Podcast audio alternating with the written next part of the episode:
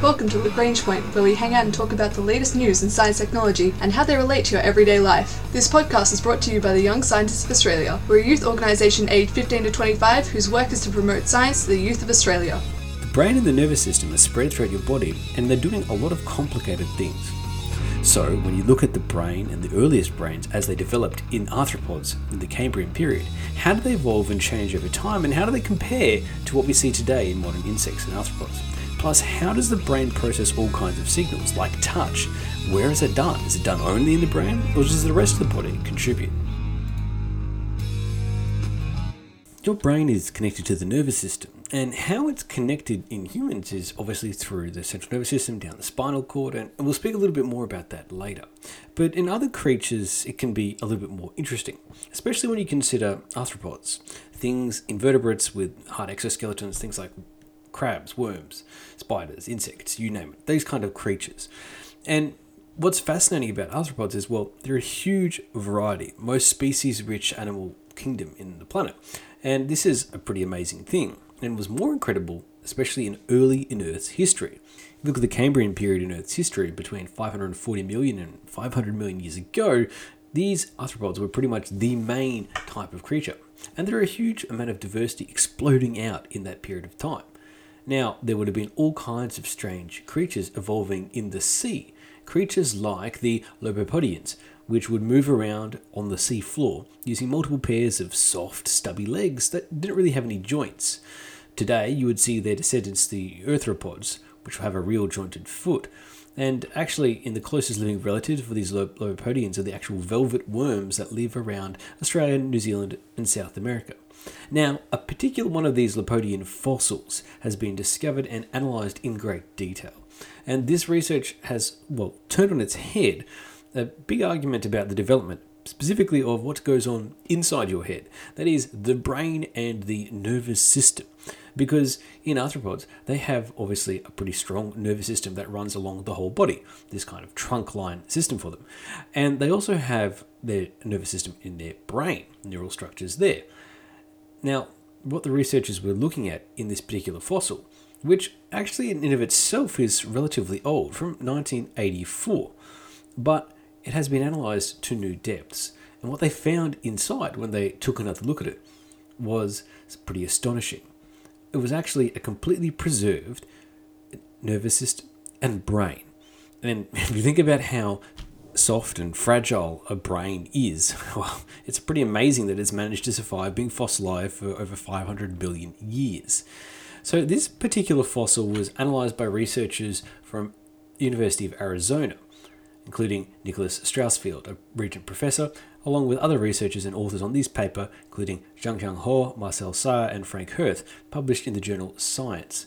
Now, what these researchers were analysing in this particularly amazing fossil is exactly how it managed to preserve its brain and what that teaches us about the evolution of brains and nervous systems in creatures like arthropods and or other life that came after that, of course, as well. Now, this particular worm like fossil is only less than 1.5 centimeters long, and what was in it, this small and incredibly tiny fossil was obviously a really well preserved information about the formation of its nervous system and brain. Now, thinking about arthropod fossils, when researchers were first going through these in the 1880s, you can make a couple of assumptions about the development and evolution of creatures' features. You can see that they have clearly segmented trunks starting to appear in early arthropods. And then the researchers just assume that you basically keep going until one of those segments off branches off and becomes the head. And this is an, the idea where basically segmented body sections naturally become the head. If you've ever drawn an ant or a bee, you'll know exactly what I'm talking about here a series of circles which you join together to make those different regions. And that seems like a logical way to see how evolution would have got there. But in this particular fossil, what they can see is that the head, the early head, wasn't segmented at all, and neither was its brain which is really amazing because it suggests that the brain and the trunk nervous system weren't some kind of com- weren't some kind of combined evolution or segmented process, one then the other, but rather happened separately, evolved separately. This particular fossil, this Cardiodictyon, was part of the Chengjiang fauna. It's a really famous deposit of fossils in the Yunnan province, which was discovered by Xianguang Hou. Now, in this, you can see all kinds of different soft, delicate bodies of these lopodians that have been really well preserved. Now, the thing is, these Cardiodictyons are really small, and every other fossil in there too is also incredibly small too.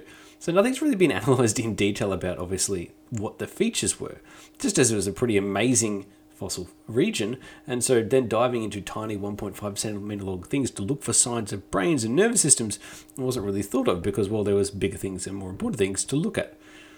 Now, once the researchers did start looking at this, they found that these cardiodictyons have a series of triangular or saddle shaped structures that make the barriers between each of the segments in the body of the arthropod.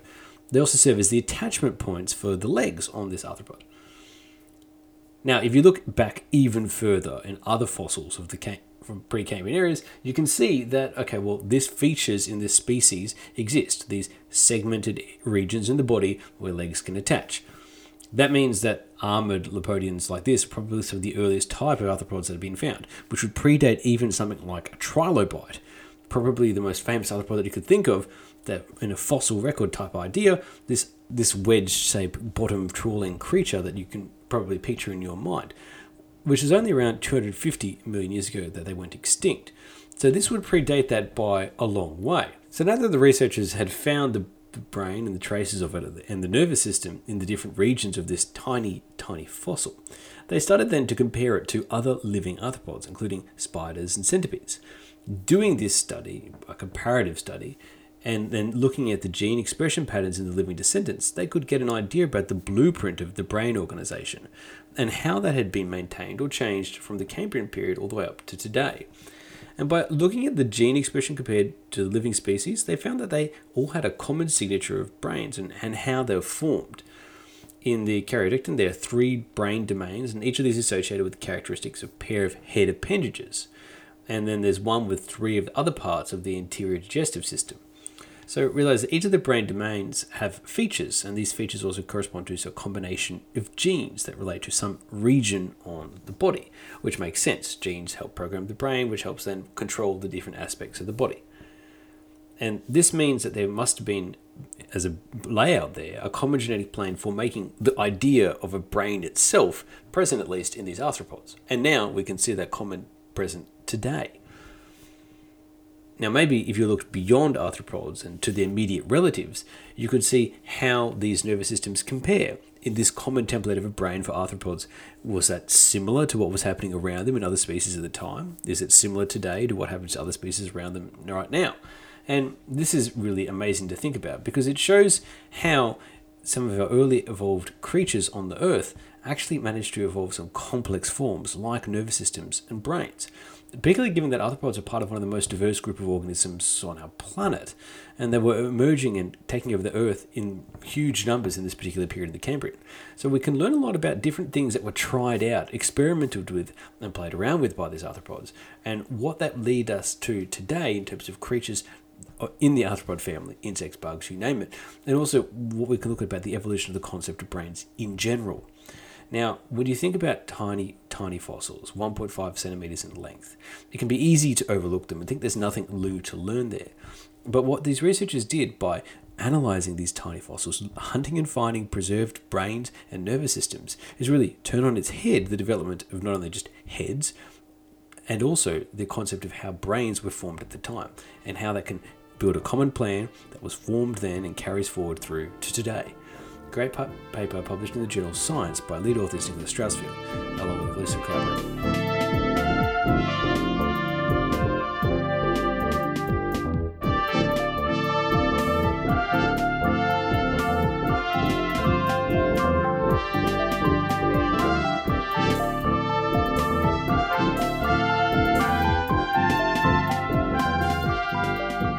thinking about brains and how they convey information about our world process it and turn that into thoughts and actions. There's a lot going on that really humans don't quite fully comprehend or understand, even with the wonders of modern medicine and lots of science investigating this particular topic. If you think about something really just simple, a sense, a single sense, and think about how your brain gets that signal and then processes it. There's still so much we don't know. Now, imagining touch, the basic concept that if you reach out and touch something, most people will have this sensation in all parts of their bodies, some more, some less, depending on how well their nerves are functioning in those regions. But how that touch signal gets back to your brain and what the brain does with it is not really fully understood. Because how that signal gets to your brain and what the brain does to that, or how it, what happens to that signal along the way, is way more complicated than it may appear. And that's what researchers have recently published in the journal Cell and the journal Nature from Harvard Medical School. Now, the researchers involved in this paper include David Ginty, a professor of neurobiology, along with including Schuler, Legerke, Lehnert, and many other collaborators on both of these particular papers. Now, it's pretty clear that the signals from your fingers, for example, have to pass through up to your brain, which means they'll probably travel through the central nervous system and up through the spinal cord, brain stem, into your brain itself. Now, how and what happens to those signals is what these researchers were diving into, because what they found is that the spinal cord and the brain stem aren't just basic relay centers that transmit and translate the information to the brain. They're actually actively involved in processing those touch signals. And as they travel into the higher order of the brain signal regions, the brain stem and the spinal cord are actually involved in helping change that signal and make it more palatable for the brain to process, which is not just acting as a dumb relay, it's actually acting as part of that evaluation loop. Now, in the two papers we're going to look at here, one in the journal Cell, the other in the journal Nature, the paper in the journal Cell focuses on specialized neurons that you can find in the spinal cord. And these do a really important job. They make a complex network that can process even the lightest of touch, like the brushing of a hand against something incredibly soft. This type of sight movement, well, there's specialized cells, neurons in your spinal cord that are designed to process and detect that exact signal and pass that along into the brain stem. That's crazy to think about. There are cells inside your spinal cord that are designed to detect the faintest of touches. That's a really important thing because it shows that your brain is outsourcing some of responsibility for processing these signals closer to the source of generation, not trying to rely on just doing it in the brain itself. Now, in the other paper, the one published in the journal Nature, they established that there's a direct and indirect touch pathways that work together converging not in the spinal cord but in the brain stem. And these are processed in a particularly astonishing way as well. Because they really show that both the spinal cord has dedicated jobs and cells order to facilitate that, along with the brain stem to actually process, handle, and triage this information coming through and prepare it exactly for the brain to make a good decision with. Now, what they were focusing on in these particular studies obviously involved most trials in mice because mechanisms for touch are largely well stable and conserved across species. So, what happens in humans for touch processing is pretty similar to a mice model. So, that's really helpful for both analyzing this particular study in question, but also for how we can study pain management, for example. Now, originally, most researchers would have gone that touch is uh, something that is related to sensory neurons in the skin that encounter a touch stimulus such as pressure or vibration. They get this electrical impulse so that they send that pulse all the way through from the skin down to the brain stem through the nervous system. There are other neurons along the way that relay this touch information to the brain's primary somatosensory cortex, the highest level of the brain in the touch hierarchy perspective. And that's where the brain processes the signal. At least that was the concept that's held for many years. But Ginty and the team wondered if the spinal cord and the brainstem could be somehow involved, given their presence of all these strange cells in the loop. And since these areas are kind of like the lowest levels of the touch hierarchy, they would probably form a more indirect touch pathway or signal pathway into the brain. Look, it's not actually that surprising to think about it this way because if you think about it, touch is just another sense. And if you compare, say, a different sense like vision, a lot of the time researchers focused on the visual cortex, the region in your brain that processes the signals. But then they realized that there were other things happening outside of the visual cortex. The retina, for example, which receives a bunch of information and processes it well before it reaches the cortex. And the retina is heavily involved in processing the information before it actually gets to the cortex itself, visual cortex, that is. So, if you look at, say, the way vision is handled by the brain, pushing out responsibility to distributive parts of your body, it makes sense that touch would do it. But where and how, having that be in the spinal cord and the brain stem, is where the researchers really made that leap to actually find proof, specialized cells that do that work. Now, of course, it is understood that, like the dorsal horn neurons in superficial layers of the spinal cord, these can be mostly used to transmit temperature and pain stimulation. But that's not the same as like a really light touch. And a light touch is like such a specialized type of sensation that is less obvious to feel the need for a body to process, like pain or temperature. Absolutely essential for survival. Whereas, you know, light touch is less so. So it's pretty amazing that your body has developed the specialized places to process this and put them in a really important place like the spinal cord and brain stem as well. And it just goes to show that the way in which our bodies have evolved have evolved for efficient processing of all kinds of signals. And that means not just doing it in one spot, but by getting help from others, in this case from the brain stem and from the spinal cord, which are contributing, not just passing along information up to the brain. So your spine is really important and does a lot of things, not just keeping you upright or keeping you giving you information about temperature or pain. Well, it actually gives you all kinds of touch sensations, and not just acting as a highway, but also an active participant in processing even the lightest of touches and signals from your body. This research was published in two papers, one in the journal Cell, one in the journal Nature.